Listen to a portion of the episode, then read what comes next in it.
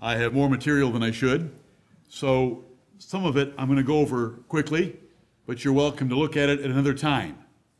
And it's going to lead you to countless, nearly countless, other outlines.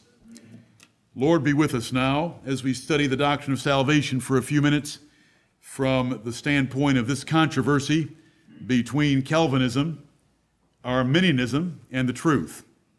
I'm going to start with this letter that I got yesterday after I sent out the Tuesday update. Good morning, Jonathan. I'm especially looking forward to the slide presentation Wednesday night on one of my favorite subjects, and the one the Lord used to open my understanding and settle for once the perplexity that I carried within me. You may remember that it was the subject matter in the document Calvinism, Arminianism, and the Truth that brought me to the church after seeking out information on the meaning of Arminianism on the website. I also got a second bonus besides the meaning of Arminianism, and that was an understanding of Calvinism, specifically the sovereignty of God, that I immediately grasped and believed.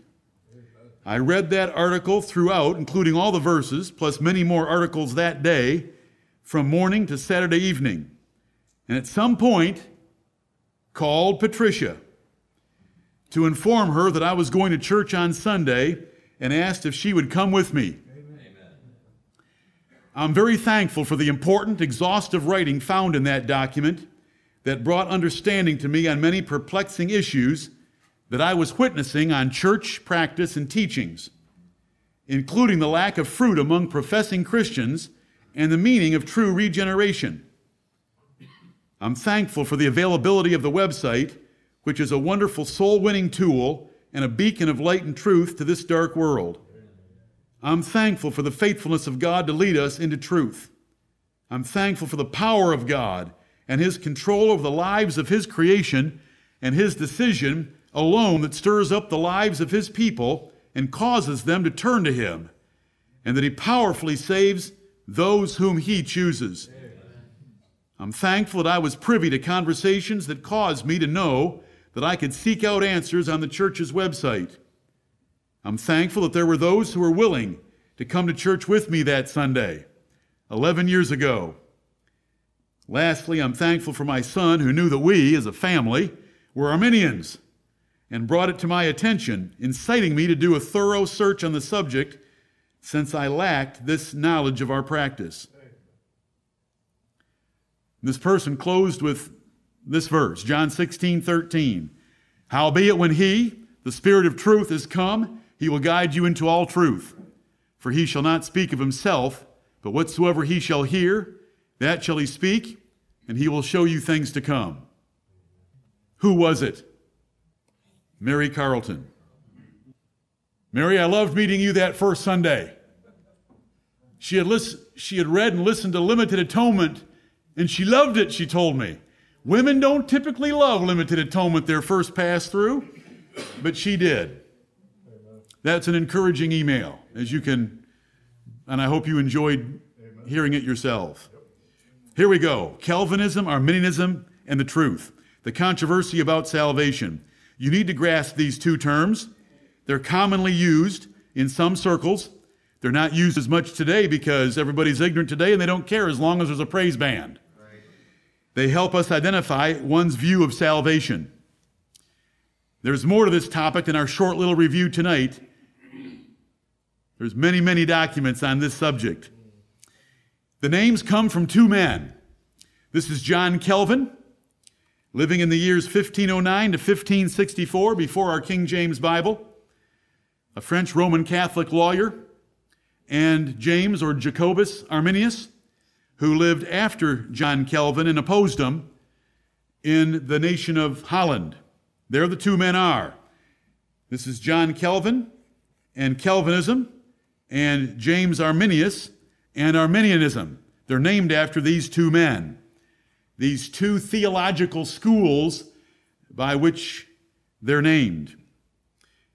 Never, never write Armenian for Arminian. It tells everyone that you are an illiterate idiot. Do not do it. I see it many times. Never write Armenian for Arminian. Is a pen a pen? An Armenian is a person from Armenia. Armenia is this country right here. That's an Armenian. Is a Nazarite a Nazarene? Not even close. Let's learn to define no terms and use the right ones. The names come from two men John Calvin, Calvinism, James Arminius, Arminianism. If you want to know more about the two men, Google them. I'm not going to entertain you about the two men. I don't care anything about either of them.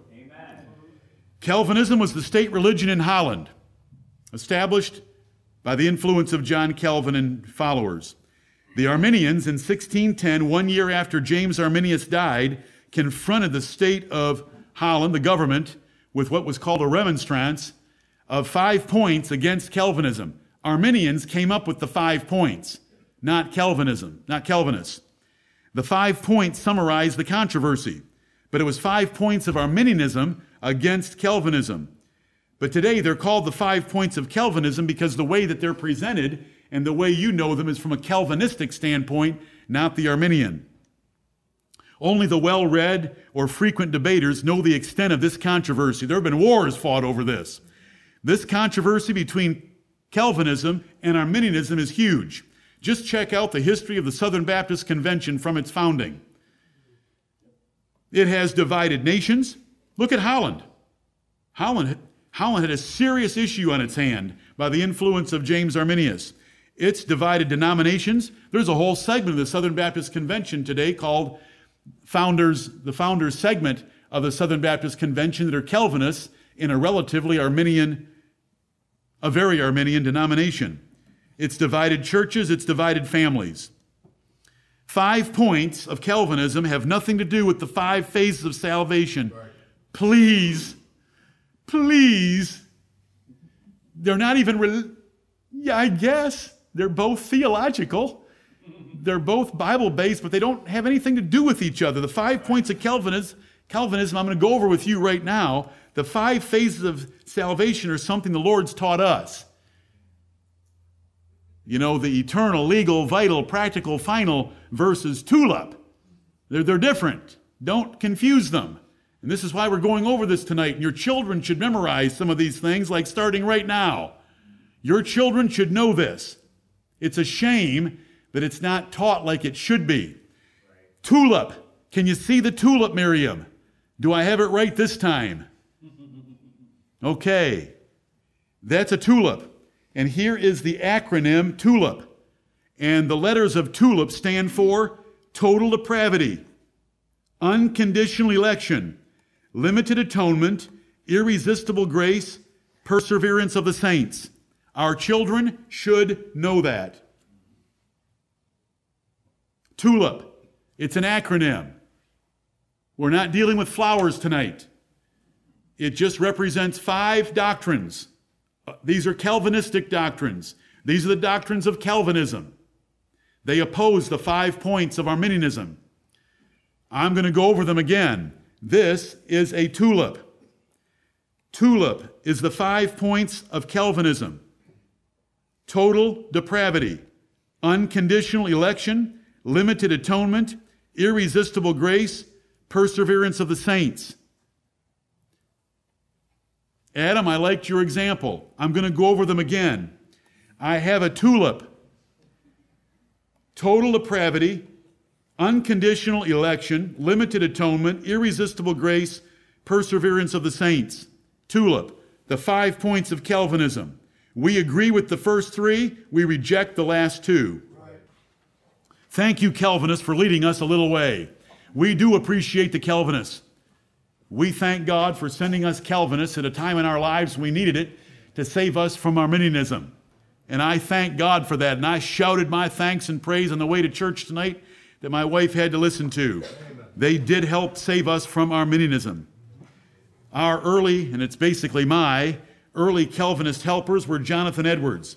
And I was introduced to him at Bob Jones University that hated Calvinism. I was warned that if I kept reading Jonathan Edwards, I would be kicked out of the school, like others were at that time, for learning about Calvinism or talking about Calvinism. There was a Baptist church called People's Bible Church at that time in town that was off limits because it was Calvinistic. When I was a student at Bob Jones University, they hated Calvinism. I'm thankful for Lorraine Boettner, who published books freely and sent them out. The Reformed Doctrine of Predestination by Lorraine Boettner was a great elementary presentation of Calvinism. John Owens, one of the most logical, intelligent men that's ever fought for Calvinists, he was a chaplain for Oliver Cromwell. He wrote the the most thorough defense of limited atonement that's ever been put together that I know of. Arthur Pink and the Sovereignty of God, John Gill, the Baptist, John Brine, his companion, a Baptist, Eternal Justification. Yeah, that's the name of his book. Eternal Justification, and Charles Spurgeon, moderate Calvinist, but he did at least give lip service to the five points of Calvinism. I'm thankful for them. There it is again. T for total depravity, U for unconditional election, L for limited atonement, I for irresistible grace, perseverance of the saints. The acronym spells TULIP. It helps you remember those five things, and our children should know them. Total depravity, here we go, and we're going fast. Total depravity. What did the Arminians say to the government of Holland? Man sinned in Eden, but he still has a free will. He can choose to obey God, he can respond to truth. He obeys first to be saved. That is the Arminian position on man's nature. Calvinism responded by saying man sinned and he died in Eden. And we agree with the Calvinists on this. His nature is totally corrupt. It's usually called, it's, it's often called, not usually because usually it's total depravity to get the tulip. It's often called inherited depravity. How we inherit a nature that is against God. He cannot, man cannot, man will not obey. God's truth is foolishness to him in that state that he's born in. He must have a new nature. I hope you can see the difference. We always disagree with Arminianism on any point of salvation because it's not in the Bible. We agree with Calvinism here because it is in the Bible. And here we go, in the Bible. God told Adam of the tree of the knowledge of good and evil, Thou shalt not eat of it. For in the day that thou eatest thereof, thou shalt surely die. Man isn't sick or wounded by the fall in Eden, he's dead. Right. Calvinists believe that. We believe that with them. Or we believe that before them because the Bible taught it a long time before John Calvin. I hope you understand that and that I believe that. That every one of our forefathers in the faith that was true in doctrine believed it before John Calvin was born, 100 years before it, 500 years before it, 600, a thousand and fifteen hundred and four thousand. Psalm 51 5, David wrote, I was shapen in iniquity, and in sin did my mother conceive me. Shapen. I was formed with a corrupt nature. The wicked are estranged from the womb. They go astray as soon as they be born, speaking lies.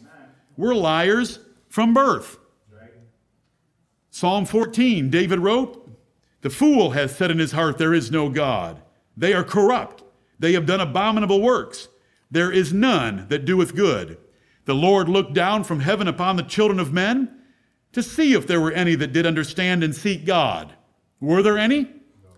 They are all gone aside. They are all together become filthy. There is none that doeth good, no, not one. That is also in Psalm 53. That's in the Bible twice. Paul picks it up and quotes it in Romans chapter 3 when he wants to prove the depravity of man and the sinfulness of man, as it is written. What's he referring to? Psalm 14 and Psalm 53. There is none righteous, no, not one. This is total depravity. This is T of tulip. Look at what Paul wrote. There is none that understandeth, there is none that seeketh after God. If no man can understand, what are you going to present to him to get him saved? Calvinism is true. The truth is true. The Bible is true, and we believe this passage of Scripture overwhelms and crushes Arminianism that man is only sick and wounded. They are all gone out of the way. They are together becoming profitable. There is none that doeth good, no, not one. There is no fear of God before their eyes. Amen. The natural man receiveth not the things of the Spirit of God. That's the nature that a man has from his first birth. He doesn't receive the things of the Spirit of God. Present him any way you want. It doesn't matter. For they are foolishness unto him, neither can he know them, because they're spiritually discerned. A natural man needs to get a spiritual nature. His natural nature isn't good enough. The Arminians are wrong. Okay, that was T. More verses are on your page. More could be said. There isn't time to say more. Unconditional election, we're to the U. Children, what's the T stand for? It's not up there, James. You can. Total depravity. Amen. Unconditional election. What did Arminians say about this word that they don't like? God loves all men equally. He wants to save them all. He chose the ones that he looked down and saw believing. So it's conditional election. He looked, saw, and responded to what he saw. He would not do otherwise because God would never make a choice like that. That's Arminian thinking. He elected those, meaning he chose those that chose him, or he chose those that elected him. That's their idea of election. Calvinists came along and said God loves only some men. He will save all of them. He chose them by his own will. Otherwise, none would be saved if he hadn't made that choice because they would never make a choice for him. His choice is the basis for all that happens to them in the way of salvation. We totally agree. We always disagree with Arminianism because it's not in the Bible. We agree with Calvinism here on this second point of unconditional election because it's in the Bible. And here it is in the Bible. They love to quote this verse, but they don't know the third part of it. We know that all things work together for good to them that love God to them who are the called according to his purpose. See, God has a purpose in the lives of some men. This group right here, and all things work together for good to them. For the children, speaking of Jacob and Esau, the twins that were in the belly of Rebekah, for the children being not yet born, neither having done any good or evil, so I guess God didn't see anything in the part of Jacob there, that the purpose of God, God had a purpose, and it was according to election might stand, not of works, but of him that calleth. God makes the appointments and the ordination of men's future destinies, and it's called his purpose, and he did it before they were born and having done anything good or evil. Hath not the potter power over the clay? It says later on in that chapter of Romans 9. Hath not the potter power over the clay of the same lump to make one vessel unto honor and another unto dishonor? That's a question. What is the answer? Does the potter have such power and authority? Amen. Absolutely. And now he explains it. What if God, this is not a question, what if God, willing to show his wrath and to make his power known, endured with much long suffering the vessels of wrath fitted to destruction? The Lord hath made all things for himself, yea, even the wicked for the day of evil. Right. And that he might make known the riches of his glory on the vessels of mercy, which he had afore prepared unto glory. This is the word of God. We submit to it. We believe it. We trust it. We love it. Ephesians chapter 1 according as he hath chosen us in him that is in Christ Jesus before the foundation of the world, that we should be holy and without blame before him in love, having predestinated us unto the adoption of children by Jesus Christ to himself, according to the good pleasure of his will. Amen. It's God's will and God's pleasure that predestinates and chose us in Christ Jesus when? Before the world began. Who hath saved us and called us with an holy calling, not according to our works, but according to his own purpose. We're saved by God's purpose, his own purpose, his own grace which was given us in Christ Jesus before the world began. But we are bound to give thanks always to God for you, brethren beloved of the Lord, because God hath from the beginning chosen you to salvation through sanctification of the Spirit and belief of the truth. John 17, 2, Jesus, in his high priestly prayer of that chapter, as thou hast given him, Jesus speaking to his Father about himself, as thou, God the Father, hast given him, Christ, me, power over all flesh, that he, Christ, should give eternal life to as many as thou hast given him. That's election. God gave Christ certain ones for Christ to give eternal life to, though Christ had power over all flesh. That's you. It's time for L. Limited atonement. Who did Christ die for? Arminianism. God loves all men equally. Jesus died for all their sins. His death did not save any. Men must accept his death to gain the benefits. Men go to hell for unbelief. That's not what the Bible says. The Bible says men go to hell for their sins. Right. And those sins are listed in Revelation chapter 21. All liars shall have their part in the lake of fire. I wonder why they're still liars if Jesus paid for their sin of lying and they, to, and they go to hell because of unbelief. That's an Arminian gymnastic effort to get around the implications of their doctrine. That's what an Arminian says about who Jesus died for. He died for all the sins of all men. John Owen did the death knell to that whole idea. If, for any of you that want to wade through the death of death and the death of Christ. What do Calvinists say in response? And we agree with them. God loves only the elect. Jesus died for all their sins. He was a substitute for each of them. Jesus Christ was. They obtain all the benefits. Not one can ever be lost. Amen. We always disagree with Arminianism because it's not in the Bible. We agree with Calvinism here on limited atonement because it is in the Bible.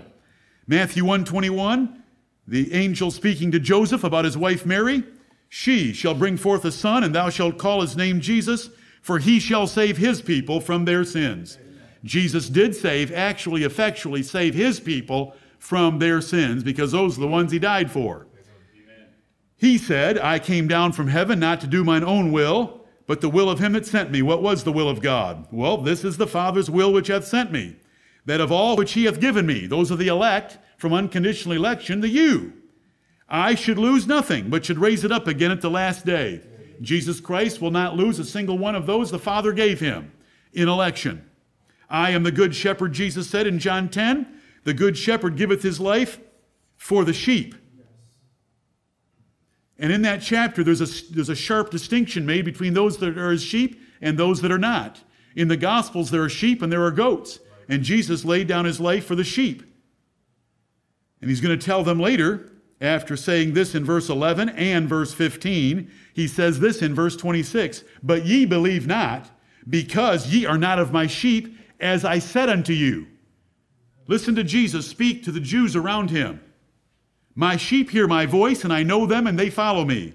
And I give unto them, sheep, eternal life, and they, sheep, shall never perish, neither shall any man pluck them, sheep, out of my hand. My Father, which gave them, sheep, to me, is greater than all, and no man is able to pluck them out of my Father's hand. There's election. My Father gave them to me. This is what we believe. This is what you should remember. This is what you should be able to explain to a person if you run into someone in this town that might know a little bit about theology and soteriology, which is the doctrine of salvation. Romans 5:10 For if when we were enemies we were reconciled to God by the death of his son we were enemies Paul writing to the Roman believers in Rome we were enemies we were reconciled much more being reconciled we shall be saved by his life Jesus is not going to let a single one that he reconciled to God be lost because he now is using his life as an intercessor at the right hand of God to guarantee the salvation of those that he died for. Romans 5:19 for as by one man's disobedience many were made sinners this one man is Adam in the garden of Eden were made sinners so by the obedience of one this is Jesus Christ shall many be made righteous. Jesus obeyed for the elect and they're all made righteous by his obedience. Husbands, we're talking about who did Jesus die for? We're answering that question. Husbands, love your wives even as Christ also loved the church and gave himself for it. He didn't love everyone, or this is meaningless. He loved the church. He gave himself for it, or it's meaningless. If he gave himself for everyone, what kind of an indication of love is that when he sends them all to hell? I mean, those that he sends to hell. Irresistible grace. We've been through two, we've been through tulip, So far, T, U, and L total depravity, unconditional election, limited atonement, irresistible grace. The Spirit convicts all men creation, conscience, hummingbirds, whatever. Some obey for regeneration. This is what Arminians say about irresistible grace God's vital work on men. Some obey it and they get born again because they obey it. Most resist the Spirit's work. So grace is resistible to an Arminian. And we're talking about the grace of regeneration and conversion. God cannot violate their will. He's got to wait on them for them to make the choice. He waits on them to obey. That's what Arminians believe about grace and whether it's resistible or not. Calvinism. The Spirit convicts all the elect. He uses gospel preaching to do it. He gives the faith to believe it. The elect cannot resist him. All elect believe and obey. The Spirit convicts all the elect. He uses gospel preaching to do it. He gives the faith. They can't resist. All elect believe and obey. We disagree with both camps here because neither are in the Bible. Irresistible grace to us. God regenerates dead elect by resurrection power, period. Like Jesus himself was raised from the dead, Ephesians chapter 1. They are totally passive without any cooperation, from an Arminian standpoint or a Calvinistic standpoint. They are totally passive without any resistance. We are talking about regeneration. God does not use the gospel to regenerate the elect. God uses the power of the Holy Spirit and the spoken voice and word of Jesus Christ. Amen. The elect may resist or fall away from conversion. The gospel is for assurance and practical benefits. The gospel is not for regeneration or for eternal life. That's what we believe on the eye of tulip. We differ with the Calvinists. Arminians, let me try to summarize a little differently. Arminians, irresistible grace is heretical violence. God would never make somebody do something they didn't want to do. Arminians, man has free will. God never forces anyone. That's just the way they talk. Calvinists, grace is irresistible in regeneration. Grace is also irresistible in conversion.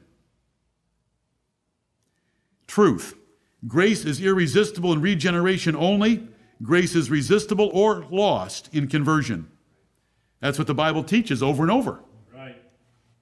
Which were born not of blood, nor of the will of the flesh, nor of the will of man. There's no cooperation in either camp with regeneration. This is how men are born again. Right. There is no cooperation. None.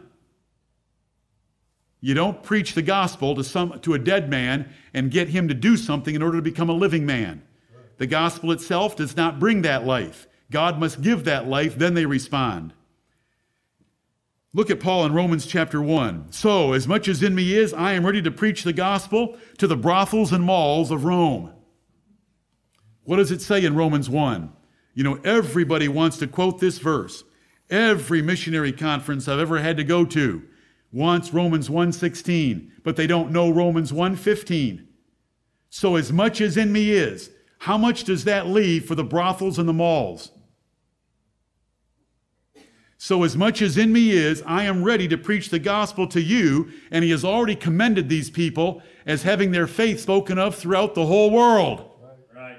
So, as much as in me is, I am ready to preach the gospel to you that are at Rome also, for I am not ashamed of the gospel of Christ to preach it to you that believe it along with me, because we're going to stir each other up by the mutual faith, both of you and me. That's verses 12 through 15. For it is the power of God unto salvation to everyone that believeth. The preaching of the gospel does not convey power directly. The preaching of the gospel reveals power. It's the, it's the power of God unto salvation to everyone that believes the message. They obtain information, news, and knowledge about the power of God unto salvation. To the Jew first and also to the Greek. Paul wasn't wanting to preach to those people at Rome in order to save them by some power by his verbalization of Jesus Christ and the gospel. He wanted to encourage them and comfort them. These are the words used in the context and share their mutual faith together. Right. For therein, that is in the gospel, is the righteousness of God revealed, because that's what the gospel does. Look, from faith to faith. If a person hasn't already been given faith, then you're preaching vain. You're preaching vain. Your preaching is vain because it will not accomplish anything.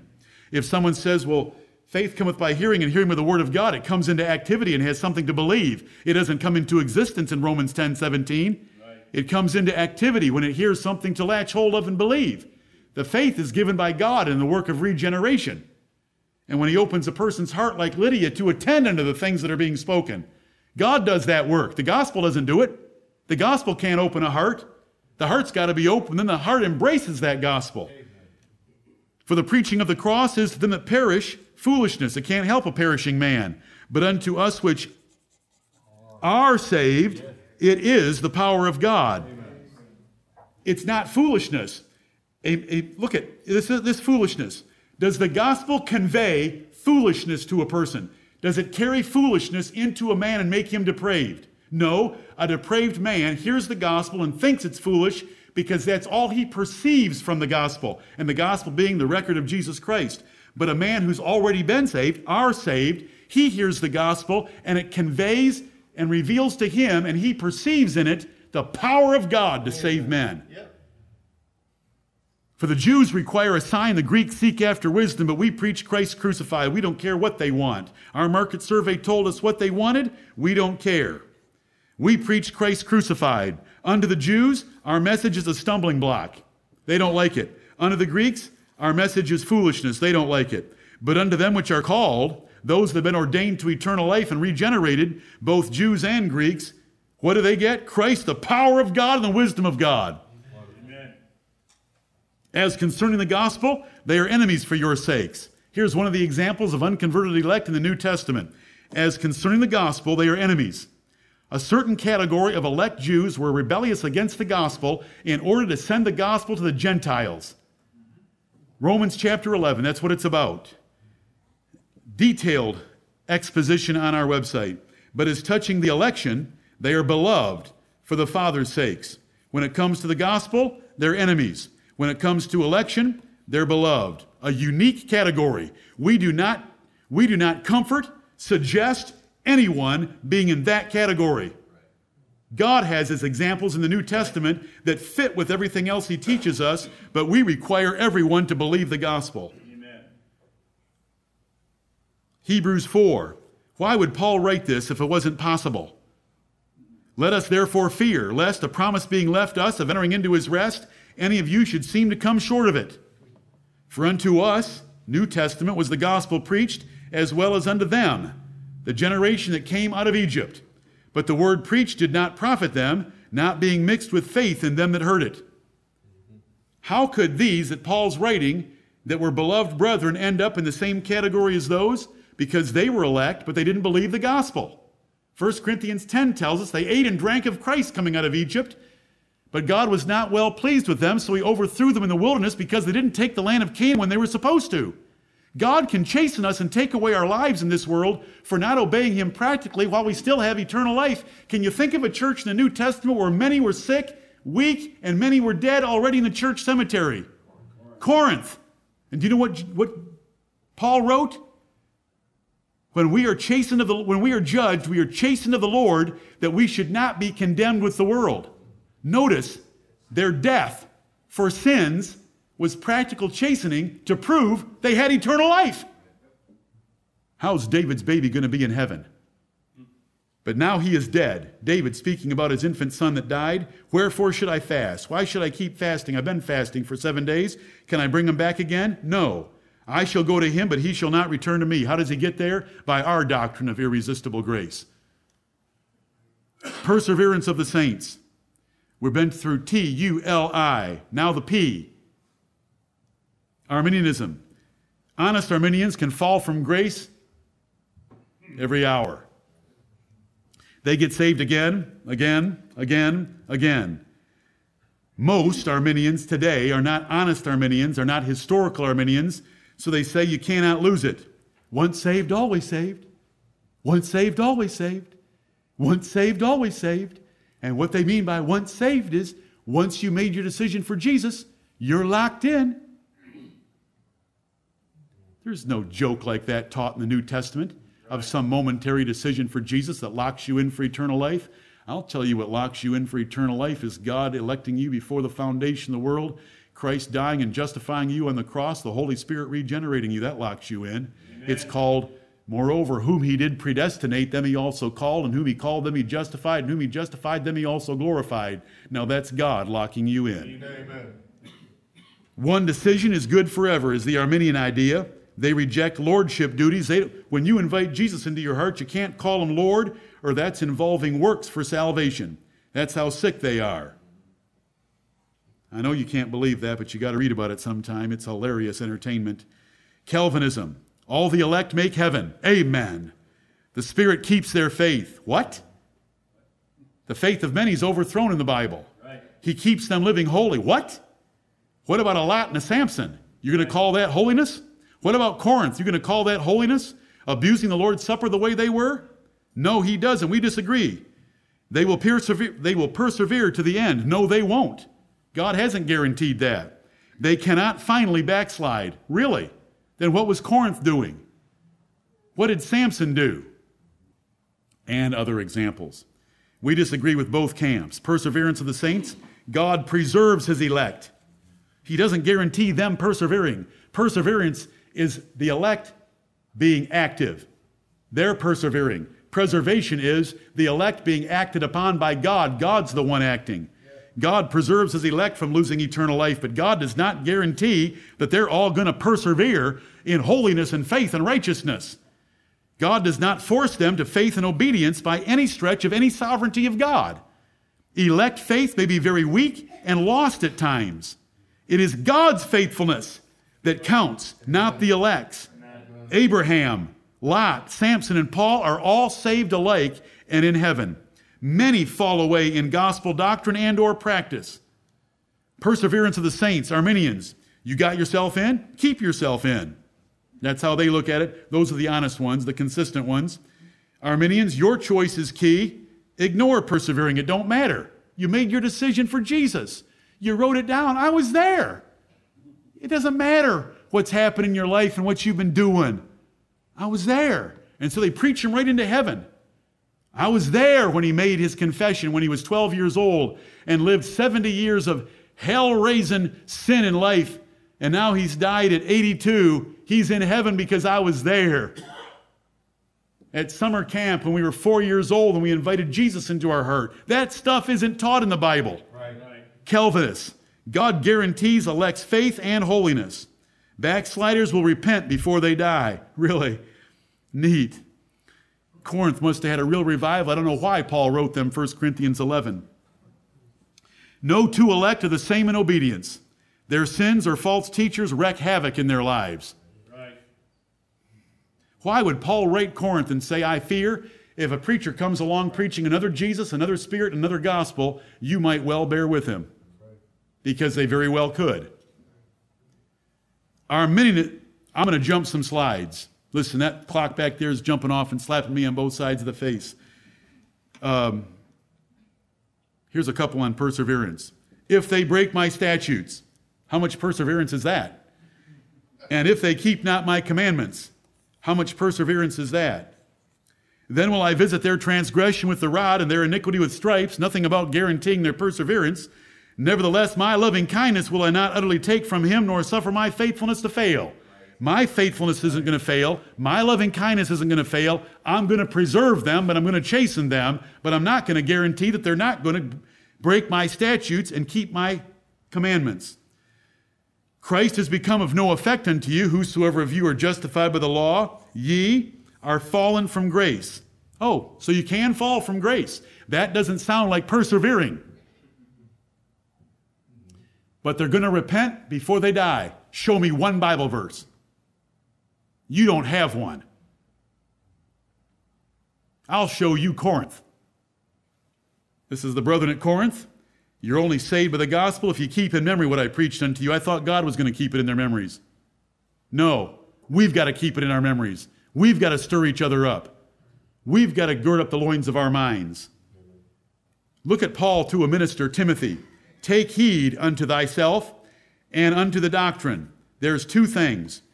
Timothy, take heed to your personal life. Two, take heed to the doctrine. Continue in them. Those two things. For in doing this, in continuing in those two things, thou shalt both save thyself and them that hear thee. What if Timothy doesn't do that? He's lost, his church is lost. This is a pastor that is lazy personally or lazy doctrinally, can take a church down, lose their practical salvation, lose their fellowship with Christ, fall into false doctrine and practice, and there is nothing to stop them except the backstop of God if He chooses to intervene. There's duty laid upon us. That was Corinth.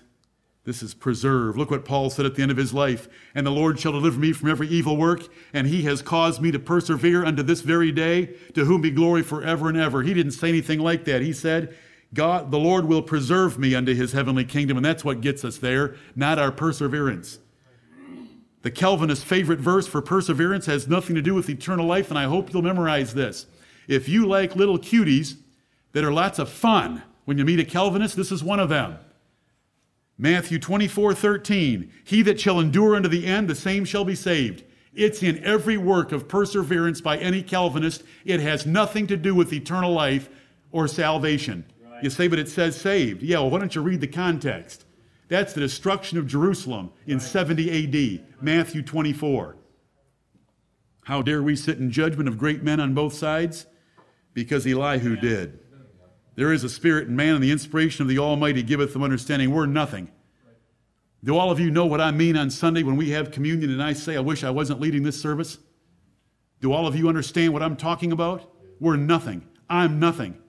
But God is glorious and gracious and has blessed us abundantly, and we give Him all the honor, all the glory. We're willing to change anything. If there's four phases to salvation and not five, I'll tear five phases to shreds. If there's six, we'll come up with another column. If there's nine,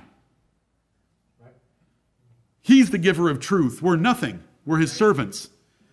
David, I understand more than the ancients. I have more understanding than my teachers, and I'm wiser than my enemies because I trust your word. Listen, those men shouldn't intimidate you at all. They can't even, most Calvinists can't even figure out the subject, mode, or purpose of baptism. Most Calvinists are Presbyterians. They can't figure out who should be baptized, how they should be baptized, and why they should be baptized. They are so inconsistent and ridiculous, they won't even serve communion to those poor little brats. I mean, christened brats. There's only a few men in the world, a few, a few honest Presbyterians that stuff the Lord's Supper down the throats of their infants. There are. I respect them. I do respect them. They're consistent. If you can baptize them, give them the Lord's Supper. So don't be intimidated by these men. Jonathan Edwards, do you want me to go through that list again? Jonathan Edwards, John Owen, all of his intellectual prowess, he couldn't figure out baptism, and if he did figure it out, he was afraid to confess it publicly because he had been thrown out of the synagogue. Right. To be with us lowly little uneducated countryside Baptists. I love it. I want to be God's babe. I'll tell you anytime I'm a jackass. I'll tell you anytime how wild I am. I just want to be God's ass. He can ride me, He can spur me, and I want you to be that with me. I want us to beg God to show us anything He wants from His Word. Yes, I overdid it. But it still is just a survey. Okay, here's what we close with What must I do to be saved? You need to repent of your sins. Every single person here tonight. Amen. You need to repent of your sins. Sin is offending God by transgressing His law repent. Admit you are wrong, He is right, and you are going to live differently. Repent, believe what the Bible says about Jesus Christ being the Son of God, get baptized in the name of the Lord Jesus Christ, add works to your faith, and continue. That's what you need to do to be saved, because that's what the Bible says you need to do. Right. These five responses that I just listed are evidence of election evidence of justification, evidence of regeneration, and evidence of your future glorification. Those five responses are conditions for your conversion, assurance of eternal life, fellowship with God, knowledge of the truth, fruitfulness in Christ, peace and power in your life by the power of the Holy Spirit. That is how it works in the Bible. When we go back here, when we repent of our sins, we have to already be born again, or we wouldn't be able to repent. We wouldn't choose to repent. It should be ob- obvious to you. Right, right. So, when we repent of our sins and believe on Christ, get baptized, add works, and continue, we're not doing anything to the work of Christ for us. It's already finished. So, it's just evidence. But if you want to know that you're saved, if you want to lay hold of it and realize its full benefits, then you do those five things and look what, look what you get. And that's just starters. Those are just summarizing it. How can I know I'm one of God's elect? You've talked about election tonight. How can I know I'm one of God's elect? Same as above. Paul, we give thanks to God always for you all, the church at Thessalonica, making mention of you in our prayers, remembering without ceasing your work of faith. Faith that changes lives. The work of faith the labor of love, love that actually serves others in a costly way, the labor of love, and patience of hope. Your hope in Christ is so great that it causes you to cheerfully endure negative events in your life, like persecution and martyrdom, in our Lord Jesus Christ. That's how we know, knowing, brethren beloved, your election of God. Notice, there's nothing in here. There's nothing in here about inviting Jesus into your heart. But if you have a if your faith works and shows a changed life, and your love is one that shows real service to other people, and your hope causes you to cheerfully endure this world, you're elect. Second Peter, beside this, giving all diligence. It's our diligence. It's not God's guarantee of perseverance, it's our diligence. Giving all diligence. Add to your faith. Faith is really nothing. And by itself, the Bible says, it is nothing. Add to your faith virtue, and then knowledge, and temperance, and patience, and godliness, and brotherly kindness, and charity. Eight things that we're supposed to give diligence to do. Wherefore, the rather, brethren, look at same passage, give diligence to make your calling and your election sure. Right. For if ye do, if ye do these things, ye shall never fall. For so, in the way that I've just described, an entrance shall be ministered unto you abundantly into the everlasting kingdom of our Lord and Savior Jesus Christ. That's how you get into heaven. Right. There's the entrance into heaven, the everlasting kingdom of our Lord and Savior Jesus Christ. How do you know? How can you make it sure? Election, sure. Right there. You can make election sure. You can make your election sure to yourself. It's always been sure to God. You can make it sure to you by doing those things. That's why they're called evidence. Faith and the works added to faith make it sure to us.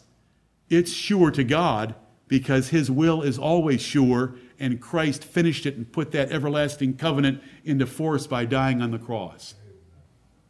Everybody wants to be in the camp of the Calvinists or the camp of the Arminians, and we want the camp of the Apostle Paul and the written scriptures. Amen. And that's where we are.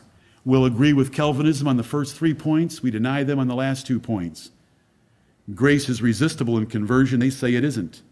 God hasn't guaranteed perseverance. How much perseverance is there going to be since so many fell away? You start asking them questions like that, they fry you ought to see any Calvinist, the sharpest you've ever met in your life, squared, because I can read sharper ones than you've ever met. You ought to see them in Hebrews trying to deal with the four passages of Scripture that are like candy to us.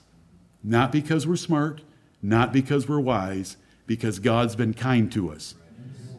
And I give him all the glory, and I hope you're giving him all the glory with me, Amen. and that we'll hold to these things. And we're just going to go ahead and close tonight without singing Electing Grace. It's written by our resident song leader who isn't songwriter, who isn't here tonight. But stand with me and let's close with prayer. And may God bless each of you. Heavenly Father, with Jacob, we say, in simplicity and sincerity of soul, we are not worthy of the least of all the mercies and of all the truth that thou hast shown us. We thank thee for thy word. We thank thee for the Spirit that inspired that word and has convicted us by it. We thank you for the, diff- the, the way that you have led us to the truth. We thank you for some help from Calvinists. We thank you for some help from Arminians before that. We thank you, Heavenly Father, for primitive Baptists, and they led us out of the Calvinists. We thank you for leading us out of some of the primitive Baptist ideas to what you've shown us today. Amen. And Heavenly Father, here we stand. If you'll show us something different or new, we'll follow it. But it's going to require a tsunami of evidence from your word. We thank you for what you've shown us, but most of all, we thank you for saving us. Yes with an everlasting salvation by your electing grace in Christ before the world began, his finished work on the cross of Calvary, and his life now of intercession at your right hand, the power of the Holy Ghost regenerating us, and Heavenly Father, the mighty glorification that is guaranteed to us that will take place soon, for we all shall be changed. We thank you for salvation complete and whole we thank you for opening our hearts, opening our eyes, showing us the truth, sending beautiful feet to teach us. We are mightily blessed. Go with us. Heavenly Father, I've got a young generation sitting here that hasn't gone through the wars and controversy that the older one has. And I pray that you will bless some of these young men to be filled with fire for this stuff. That a fire will burn in them like it did in Elihu, who put up with Eliphaz, Bildad, and Zophar for a little while, but then he had to speak and he was angry about it. Fill them with a vigor and a rigor for study and to learn and to oppose false doctrine and to stand for the truth, to keep this church in orthodoxy and against heresy until the Lord Jesus Christ comes. Forgive us our sins. Forgive us for not living up to the gracious salvation that you've shown us. Forgive us for wherever we have squandered your grace and received it in vain. Bless us to use it with mighty diligence to be your faithful servants here in Greenville. It's in Jesus Christ's glorious name we commit ourselves to thee for time and eternity. Amen. Amen. You are dismissed.